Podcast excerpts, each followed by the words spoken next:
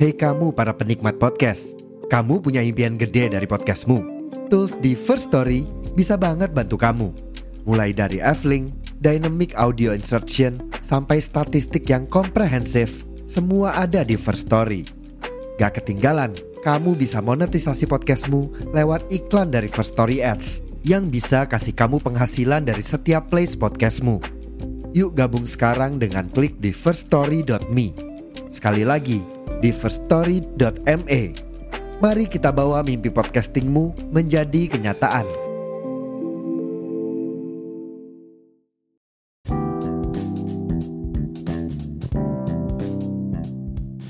Oke, okay, hello guys, welcome back to my podcast Balik lagi sama gue Ayah di podcast Suara Senja Apa kabar? Gue doakan kabar lo semua baik Baik dari fisik, psikis, maupun hati Amin Kalau lo memiliki hari yang buruk hari ini Bukan berarti lo akan memiliki hari-hari buruk selanjutnya Because keburukan yang terjadi di hari ini tidak akan terulang ketika lo menjadikannya sebagai pembelajaran dan juga jembatan untuk membangun hari yang lebih baik. So, semangat guys! Sekarang, cari posisi ternyaman, ambil cemilan, and let's move to the new episode. Selamat mendengarkan!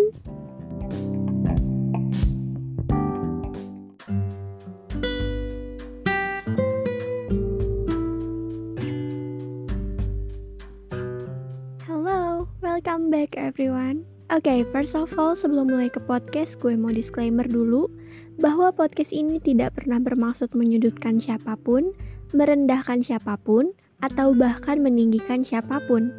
Apa pun yang gue omongin di sini adalah hal-hal yang sering gue temui atau hal-hal random yang ada di pikiran gue. Dan gue sendiri tidak ada niat mendoktrin siapa pun untuk ikut menyetujui apa yang gue sampaikan di sini. Bijaklah dalam mendengarkan podcast ini, kalau ada yang negatif jangan disetujui, dan kalau ada yang positif boleh dijadikan referensi. Jika ada hal-hal negatif yang terjadi setelah mendengar podcast ini dan hal-hal barusan yang sudah gue sampaikan, sudah bisa ditetapkan bahwa itu di luar tanggung jawab gue guys. So, thank you so much. Selamat mendengarkan.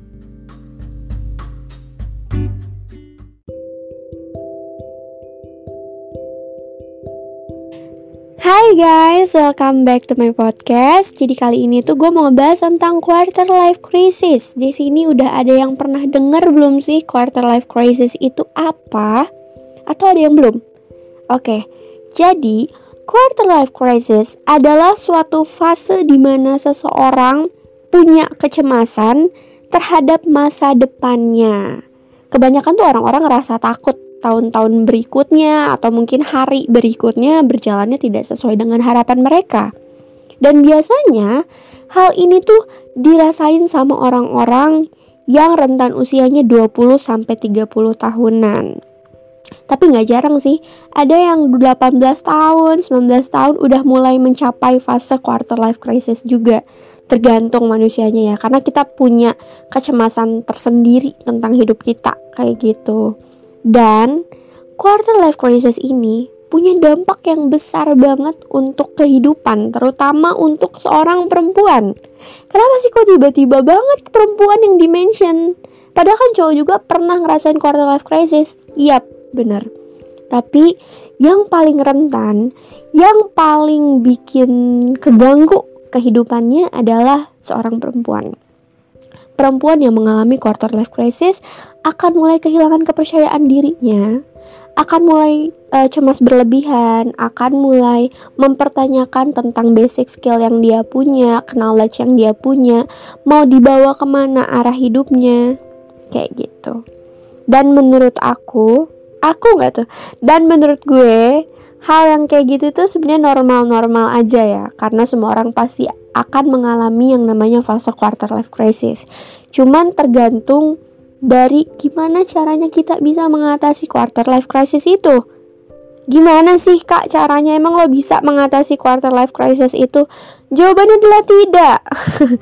Saya juga tidak bisa mengatasi quarter life crisis karena suatu saat suatu waktu gue pernah banget yang namanya tuh bingung kayak kok gue masih di sini sini aja sih? Kok gue stuck stuck aja? Orang lain tuh udah maju orang lain tuh ada yang udah nikah udah yang jadi bos atau mungkin ada jadi pembisnis. Kok gue masih menjadi mahasiswa pengangguran yang kerjaannya nge K-pop doang?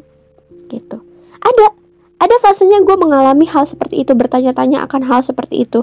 Cuman di satu waktu juga gue tahu bahwa tidak semua proses yang orang jalani tidak semua hal yang orang lakukan di umur yang sama itu punya hasil yang sama. Sekalipun prosesnya sama nih lo tuh mengikuti proses orang itu lo tuh menjiplak lah intinya menjiplak apa yang dia lakukan tapi belum tentu hasil yang lo dapatkan itu sama. Karena Tuhan tidak pernah menakdirkan takdir seseorang itu sama teman-teman. Jadi gak perlu iri sama pencapaian orang lain gak perlu ngerasa pencapaian orang lain adalah beban buat hidup lo gak perlu mikir kayak gitu cukup jadikan pengalaman orang lain sebagai motivasi lo untuk bangkit ini tuh hampir mirip sama podcast gue sebelumnya kayaknya ya. Tentang orang-orang yang masih ngerasa putus asa tentang apa yang dia capai sekarang. Masih ngerasa gak percaya diri dengan dirinya sendiri, of course gitu. Masih bertanya-tanya, ini tuh gue tuh hidupnya tuh bakalan kayak gini terus kah? Ini gue bakalan stuck di sini terus kah? Jawabannya adalah tidak, teman-teman. Kalian akan maju, kalian akan mendapatkan pencapaian terbesar kalian, cuman memang butuh waktu yang lebih lama butuh proses yang lebih ekstra juga, usaha yang lebih ekstra juga. Dan itu normal. Itu hal yang biasa gitu loh. Gak perlu ngeliat pencapaian orang lain sebagai beban untuk hidup lo. Sekali lagi garis bawahi hal itu. Mau orang lain yang seumuran lo, mau orang lain yang di bawah lo, udah mencapai titik keberhasilan mereka, tidak perlu menjadikan hal itu sebagai titik yang bisa memberatkan lo ke depannya. Tapi coba jadiin itu sebagai motivasi, di mana lo tuh ngelihat mereka sebagai titik tujuh lo gitu loh. Kayak, oh mereka bisa nih, berarti gue juga bisa dong. Ya gue sama dia sama-sama manusia, mungkin memang proses gue lebih lama aja dari mereka gitu. And it's okay, semua manusia punya waktu dan prosesnya masing-masing. Tidak perlu sama, tidak perlu setara. Tapi pasti lo akan menemukan kesuksesan lo kalau lo cari. Begitu. Kalau usahakan juga. Tapi kalau lo cuma diem menunggu itu nggak akan pernah ketemu sampai kapan pun kesuksesan itu. Kesuksesan itu datang dengan cara dijemput. Bukan ditunggu kalau jodoh ditunggu dijemput bisa ya, tapi kalau kesuksesan itu harus dijemput. Lo kejar kesuksesan itu, lo usaha dengan keras, lo juga harus percaya dengan diri lo sendiri bahwa lo tuh mampu mencapai kesuksesan itu. Kayak gitu. Dan juga kadang quarter life crisis ini nggak cuma datang secara tiba-tiba. Awal mulanya tuh pasti dari stres dulu. Ada orang yang stres karena keluarga, karena kerjaan, karena perkuliahan, atau mungkin karena pacaran nih ya karena masalah asmara lah gitu. Itu bisa menimbulkan quarter life crisis. Tapi kalau misalnya lo ada di fase kayak gitu alangkah baiknya lo coba untuk sharing sama temen lo. Lo coba sharing sama keluarga lo biar apa? Biar mereka tuh mengerti bahwa lo sedang membutuhkan dukungan mental saat ini. Karena di usia-usia kita yang rentan banget terkena goyahan mental gini goyahan mental bahasa gue aduh.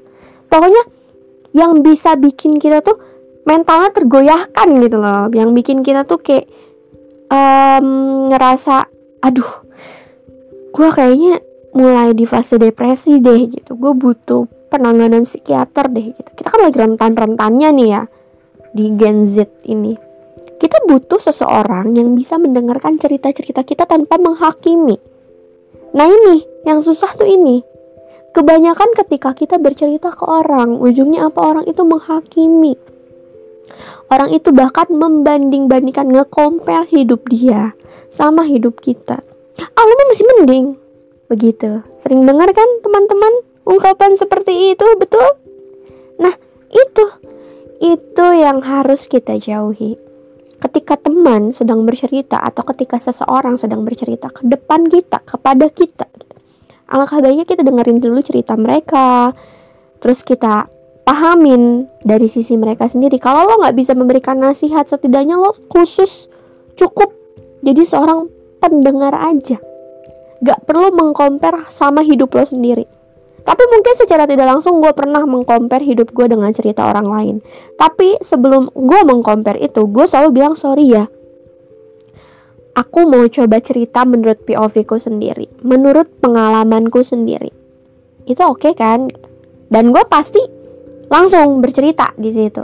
Bercerita tentang diri gue, pengalaman gue yang mungkin sama kayak mereka gitu. Dan juga gini, gak selamanya orang yang ngerasain quarter life crisis atau ada di fase quarter life crisis itu orang yang terkena gangguan mental. Tidak selamanya seperti itu, betul? Dan jangan pernah ngejudge mereka. Jangan pernah berpikir bahwa mereka tuh kurang iman lah, mereka tuh begini begitu nggak usah. Kayak kalau lo emang tidak bisa memberikan nasihat yang baik, setidaknya lo tutup mulut lo untuk tidak memberikan komentar yang buruk. It's better than lo tuh menyakiti orang-orang yang sedang berusaha meminta pertolongan gitu. Orang-orang yang berusaha minta dukungan gitu. Kita nggak pernah tahu kan kondisi psikisnya seorang tuh kayak gimana di posisi quarter life crisis itu. Terus tiba-tiba lo ngomong begini begitu yang bikin mereka tuh makin down juga gitu. jadi setidaknya ketika lo tidak bisa memberikan saran yang baik alangkah baiknya lo tidak memberikan kata-kata atau kalimat yang bisa berpotensi menyakiti hati orang itu kayak gitu better kan? Kayak lebih baik lo diem aja gitu loh. Dan gue rasa diem ketika orang cerita itu bukan berarti kita nggak menghargai orang itu, tapi kita tahu karena kita belum punya um, knowledge atau kita belum punya kemampuan untuk memberikan nasihat atau memberikan solusi yang baik dengan dari cerita-cerita mereka itu. Kayak gitu. Dan ya udah. It's okay. It's fine setidaknya lo mendengarkan cerita mereka dan setidaknya mereka tuh tidak menanggung beban itu sendirian kayak begitu dan ada beberapa gejala yang bisa dideteksi pada seseorang yang mengalami quarter life crisis di antaranya ah, yang pertama mulai mempertanyakan tujuan hidup dan pencapaian jadi banyak banget deh rata-rata itu orang yang ngalamin quarter life crisis yang pertama kali ditanyakan sama mereka tuh ini aku tuh di usia segini cuman kayak gini doang ya? Aku nggak bisa ngapa-ngapain ya kok mereka bisa gitu? Kok aku enggak balik lagi guys. Proses dan pencapaian seseorang itu berbeda. Sekalipun prosesnya sama nih setara atau waktunya barengan gitu kalian berproses. Tapi hasil yang dicapai hasil yang didapat itu beda. Jadi lo nggak perlu ngelihat seseorang yang lebih dari lo atau pencapaian seseorang adalah sebagai kompet kompetitor lo gitu. Kayak ngelihat manusia lain tuh sebagai kompetitor lo tuh nggak perlu. Lo jadiin itu sebagai motivasi oh ya gue bisa juga nih mencapai titik itu. Kayak begitu. Dan ngerasa nggak ada kemajuan pada hal yang sedang dikerjakan. Ini kan kayak lo tuh ngerasa stuck di situ-situ aja kan padahal sebenarnya enggak. Kalau lo ngelihat ke belakang banyak proses yang sudah lo lalui dan banyak perkembangan yang sudah lo capai gitu. Tapi lo nggak pernah nyadar kayak perkembangan sekecil apa pun juga termasuk perkembangan kan? Kayak lo yang tadinya nggak bisa ini tiba-tiba jadi bisa. Lo yang sebelumnya misalnya nih lo yang sebelumnya introvert lo lo takut banget ngomong di depan publik tapi sekarang tuh lo jadi kayak bisa banget public speaking lo bagus. Itu kan termasuk pencapaian juga. Tapi lo nggak pernah sadar kan kalau lo sudah mencapai hal itu? Coba sekarang lihat ke belakang deh kayak banyak beberapa proses yang lo udah lakuin dan beberapa pencapaian yang udah sam yang udah lo dapat di usia lo yang sekarang. Itu sebenarnya udah banyak cuman lo tidak mensyukuri hal itu. Contohnya adalah gue. Gue termasuk seseorang yang dulunya ini uh, introvert sebenarnya bukan introvert yang beneran introvert banget gitu ya. Gue lebih ke ambivert mungkin. Cuman introvertnya lebih tinggi. Karena gue tuh orang yang rada takut kalau misalnya ngomong depan orang banyak. Terus yang buat nunjukin muka gue di sosial media gitu. Kayak gue tuh orangnya nggak pede. Gue ngerasa kayak aduh gue anak belakang kamera aja nih. Tapi sekarang ya I'm fine I'm fine gue biasa-biasa aja nunjukin muka gue depan kamera ngomong depan orang banyak terus juga mencapai eh mencapai sorry sorry menyampaikan menyampaikan pendapat-pendapat gitu. Deh gue ngerasa fine aja. Gue ngerasa ya udah ini basic gue gue bisa di sini gue cocok di sini dan inilah perkembangan gue pencapaian gue itu di sini gitu. Ya even orang bilang yang namanya pencapaian itu harusnya kan bisa menghasilkan uang Enggak selamanya pencapaian lo itu berkaitan dengan materi teman-teman. Tapi skill dan knowledge yang lo capai itu termasuk pencapaian juga dan harus diapresiasi. Ya gue tahu hidup ini kita butuh duit kan? Kayak setidaknya skill yang lo punya knowledge yang lo punya harus menghasilkan duit juga. Tapi ketika lo selalu berfokus sama duit duit duit duit lo nggak akan pernah bisa punya skill nggak punya basic skill gitu at least knowledge sedikit pun lo nggak punya karena di pikiran lo cuman kayak gimana cara dapat duit gimana cara dapat duit tapi lo nggak pernah tahu gimana cara prosesnya gitu ya proses yang paling baik untuk mendapatkan uang dari apa yang lo bisa apa yang lo mampu gitu jadi lo harus paham dulu prosesnya. Mulai membandingkan diri dengan pencapaian orang lain. Nah ini, ini banyak banget. Kayak banyak anak-anak, anak-anak. Gue merasa tua banget. Ya biasanya banyak orang-orang yang umurnya di bawah gue mulai kayak uh, curhat gitu kan. Kayak kak, aku ngerasa aku kok masih gini-gini aja ya. Kok teman-temanku yang seumuranku udah bisa begini, udah bisa begitu. Ya kalau misalnya mau dibandingin, mau di compare sama gue, gue di usia segini udah punya apa sih gue belum punya apa-apa juga tapi ya udah gitu loh karena gue tahu setiap orang punya proses yang berbeda-beda gue tahu setiap orang punya hasil yang berbeda-beda juga gitu loh. Ya even though orang-orang seumuran gue atau seumuran lo anak-anak yang kemarin cerita ih gue ngerasa tua banget ngomong anak-anak yang kemarin cerita gitu. Udah punya ini punya itu. Kalaupun memang kalian belum mungkin memang hasilnya belum kelihatan tapi setidaknya kalian mau berproses kan?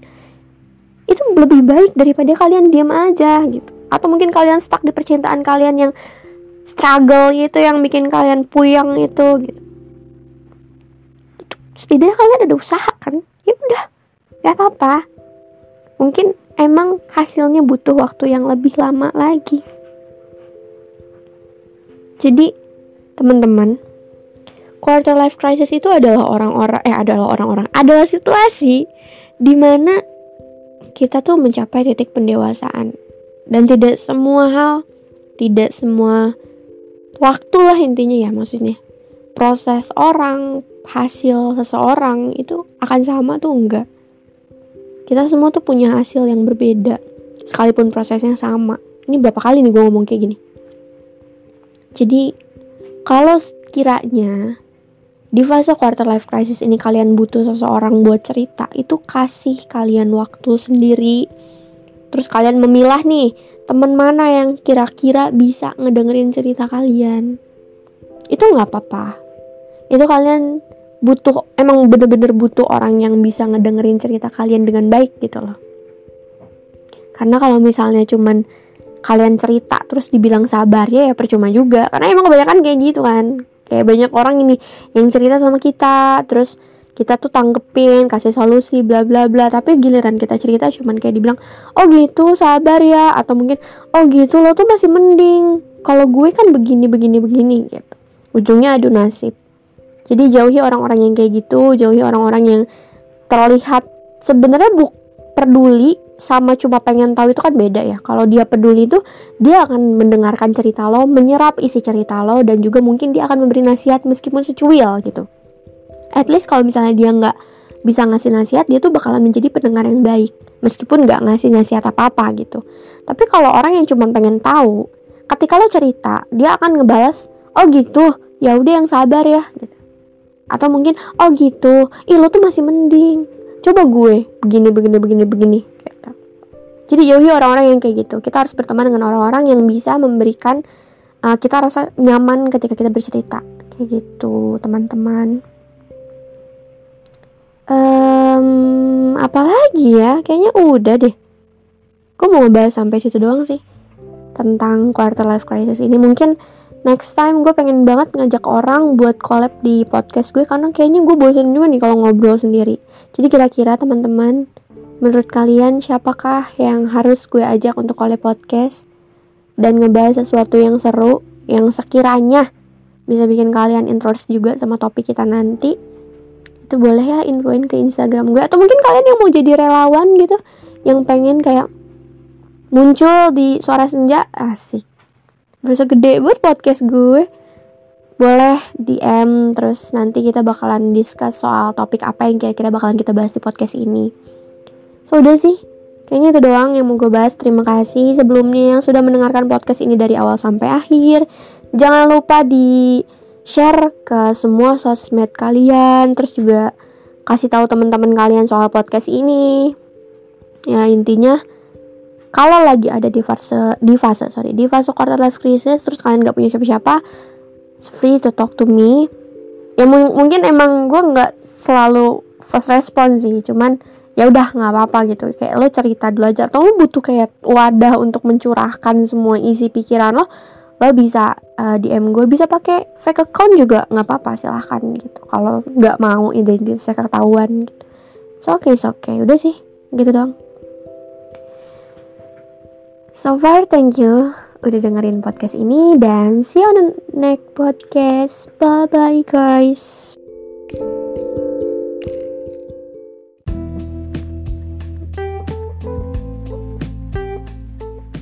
That's all, thank you. Applause dulu untuk kita semua. Untuk lo yang berbaik hati mau mendengarkan podcast ini sampai habis, dan untuk gue yang berhasil menyelesaikan podcast ini. Thank you so much guys. Untuk pembahasan yang sudah gue sampaikan tadi, mohon diambil sisi positifnya dan dibuang sisi negatifnya. Gue juga memohon maaf kalau ada kalimat yang menyinggung satu pihak, karena gue sama sekali tidak ada niat untuk melakukannya. Thank you and sorry guys. Oh iya, podcast gue akan upload setiap hari Sabtu, menemani malam minggu kalian yang kelabu. Enggak dong, canda. Biar gak ketinggalan, lo bisa follow Suara Senja di Spotify dan aktifkan notifikasinya. Sekian dari gue, see you on the next podcast manusia-manusia keren. Bye-bye.